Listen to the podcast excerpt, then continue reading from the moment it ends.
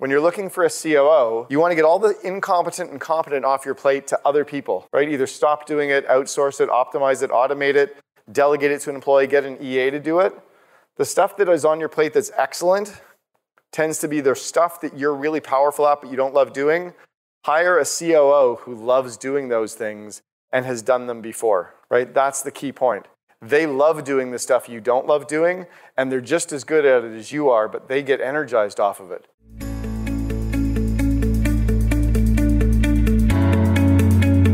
Welcome to the Second in Command Podcast, produced by the COO Alliance and brought to you by its founder, Cameron Herold.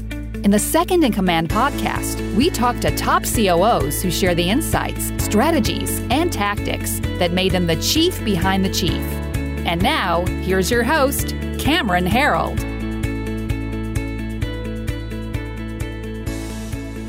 Every thriving business needs a trusted second in command who can transform your visionary dreams into tangible reality through the day-to-day operations. In this episode, I'll be sharing advice on how to find and retain an exceptional A-level COO for your organization. We'll explore the intricacies of this role and unveil the secrets to building a harmonious and productive partnership. One of the key takeaways you can expect from today's discussion is the creation of a powerful tool, COO Scorecard. I'll walk you through the top 5 essential tasks that your COO should accomplish within their first year. This scorecard will serve as a compass, guiding your COO towards achieving key milestones and propelling your business towards greater success. But before we delve into the nitty-gritty of finding the perfect COO, we must first focus on an often overlooked aspect, knowing yourself as a CEO. Understanding your own strengths, weaknesses, and leadership style is paramount in identifying a COO who complements and enhances your abilities. I'll share insights and strategies on how to gain this self-awareness, helping you find the ideal match for your business's unique needs.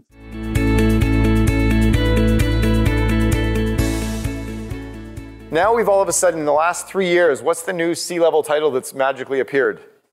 Where the fuck did that come from? You know where Chief Revenue Officer came from? It came from guys like you, the head of sales, who didn't have a C-level to match their CMO, CFO, COO people, so we gave you a title and called it Chief Revenue Officer. That's all it is. There's never been a Chief Revenue Officer title in the history of ever until you guys finally were the odd one out, so we gave you one. And it caused inflation in our salaries across our company. Be very careful with the titles that you give out and the compensation level you give out. But you do need a second in command. So how do you find one? The first thing I want you to do is what I call an activity inventory. I took this from Strategic Coach. I want you to take a look at all the stuff that's on your plate. Pretend that someone follows you around with a video camera for a month. And then I want you to replay the video and write down every single thing that you see yourself doing over the course of a month.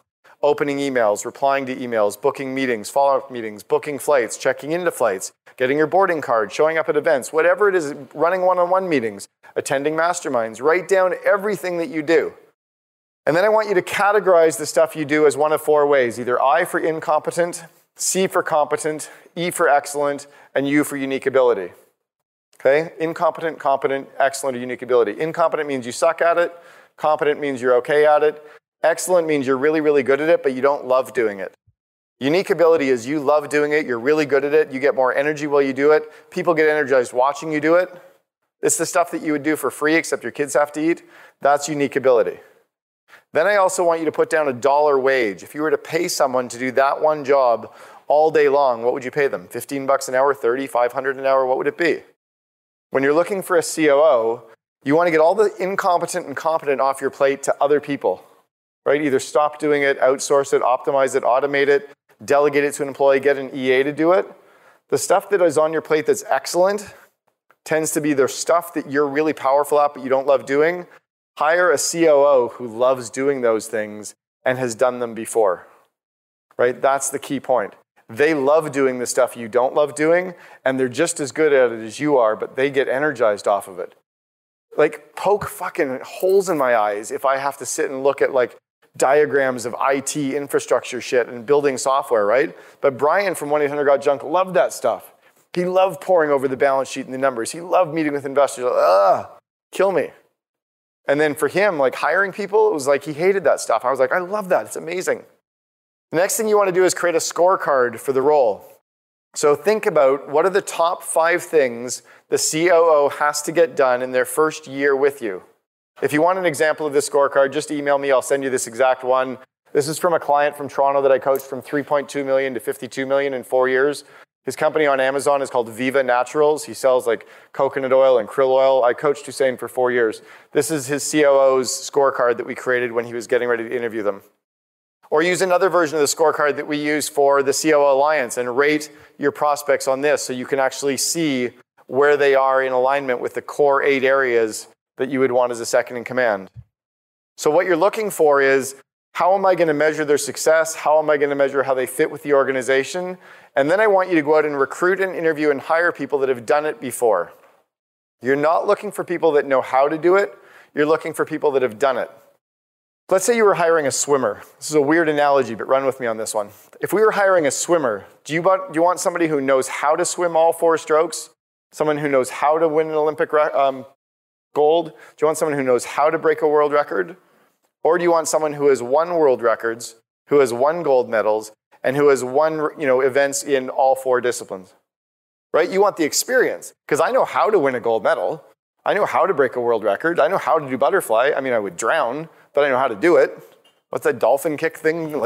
Right? I know how to do it. I suck at it. The problem is we often don't dig deep enough to find out if they've done it. I had a CEO recently, and he said, it takes about 90 days after the person has started to know if you have the right person. And I said, that's because your interview process sucks. If you interview properly, you know the day they start.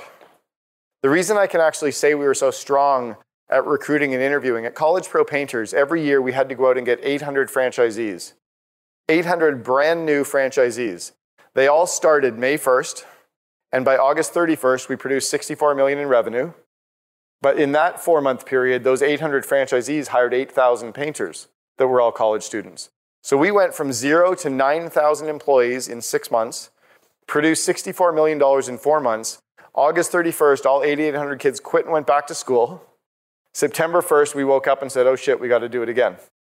You become operationally world-class at recruiting, interviewing, selection, training, and onboarding.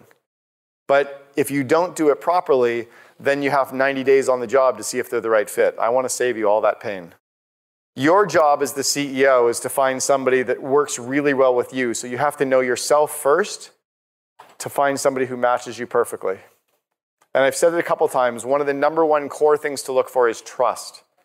I want you to know everything about this person so that the day they start, you give them your master password to 1Password. You give them your bank account information. You give them your keys to your house.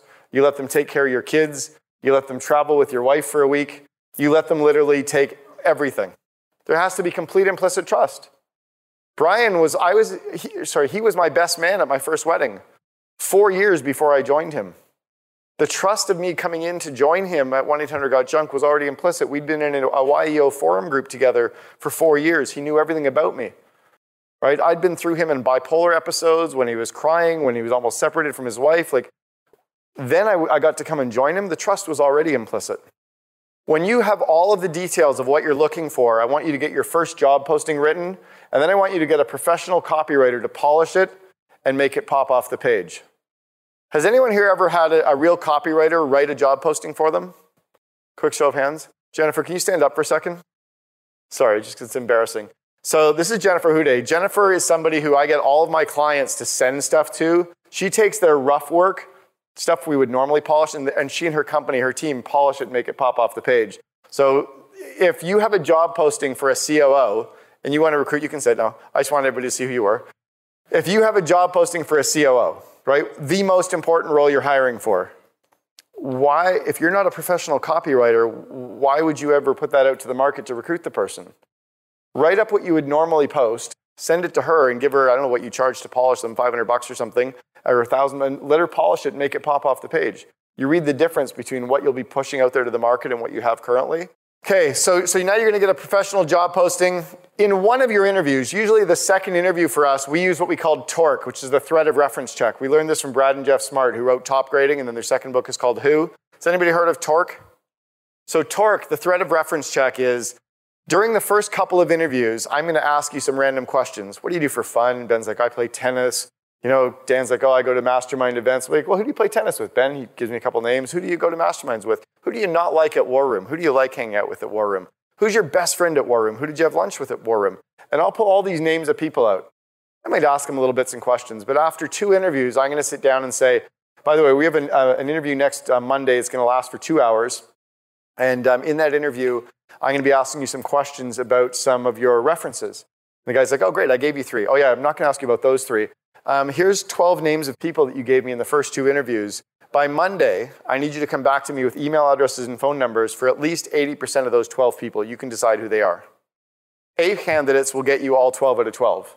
B candidates will get you most of them. C players will run away and you'll never hear of them again. Then you bring the people back into the interview and you sit down with Ben and you say, so Ben, I know you said you liked hanging out with Brad. What would Brad say about your ability to do this first thing on the scorecard? Where would he say you'd failed at it in the past? What would Brad say about this core value of ours? What would Brad say about this core value? What would he say about this core value? And then I'll switch after going through about 15 minutes of what Brad would say on the 5 things on the scorecard and our 5 core values, and I'll say, what would Kelly say about item 1? What would Kelly say about item 2? And I will do the thread of reference check. If I called so-and-so, what would they say? The 2-hour interview is just the thread of me calling all those people. The C players, again, haven't even shown up. The B players are getting all kind of nervous. The A players are like, this is awesome. If you want to do references afterwards, you do them. And I strongly recommend that you do reference checks. When I do reference checks, they go something like this. Look, Ben, I'm calling about Bob. I'm thinking of bringing him on as my COO.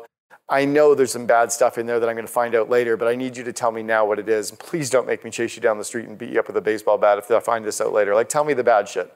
I will keep pushing and keep pushing and keep pushing until you tell me the bad stuff. And I will call up to 10 people to do reference checks on the key hires. Because the day that they start, I need to know everything about them, right? I've worked way too hard to get to this stage to allow somebody to come in and not know enough about them. You are not looking for your A players on Craigslist. You have to poach them.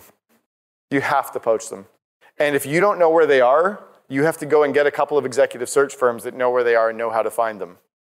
So I've got 4 different executive search firms that I use. If you want introductions, give me your business card and write search. I'll introduce you to them. One only does $400,000 plus roles. They only do C-level. They're unbelievable at it, but they will poach people for you. Second one only does mid-level between about $100,000 and $300,000 roles. And the third only does sales executives, sales managers, sales VPs, sales directors, but they're amazing at recruiting salespeople. But you're not going to get the best players. The best players are never looking for a job, right? The best employees aren't out looking for a job. They're working somewhere. They're really happy. You've got to poach them and bring them into your organization. I want you to hire somebody and recruit somebody who's already done what you need them to do. I want to recruit somebody with the proven success, not just the knowledge on how to do it. And if I'm building a $100 million company, let's say I'm $50 million and I'm building a $100 million company, I'm not going to hire somebody unless they've already helped grow a couple of $100 million companies.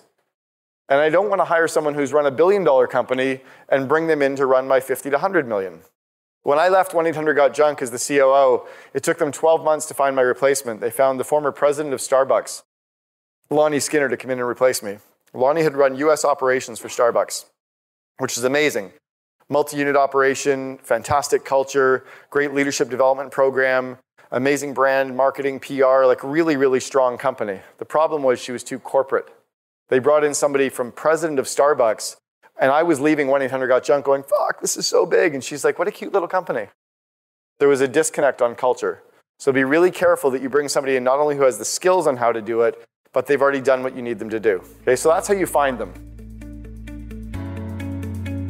You've been listening to Second in Command, brought to you by COO Alliance founder Cameron Herold. If you enjoyed this episode, please be sure to like, share, and subscribe to us on Apple Podcasts, Spotify, and our other podcast streaming platforms. For more best practices from industry-leading COOs, visit COOalliance.com.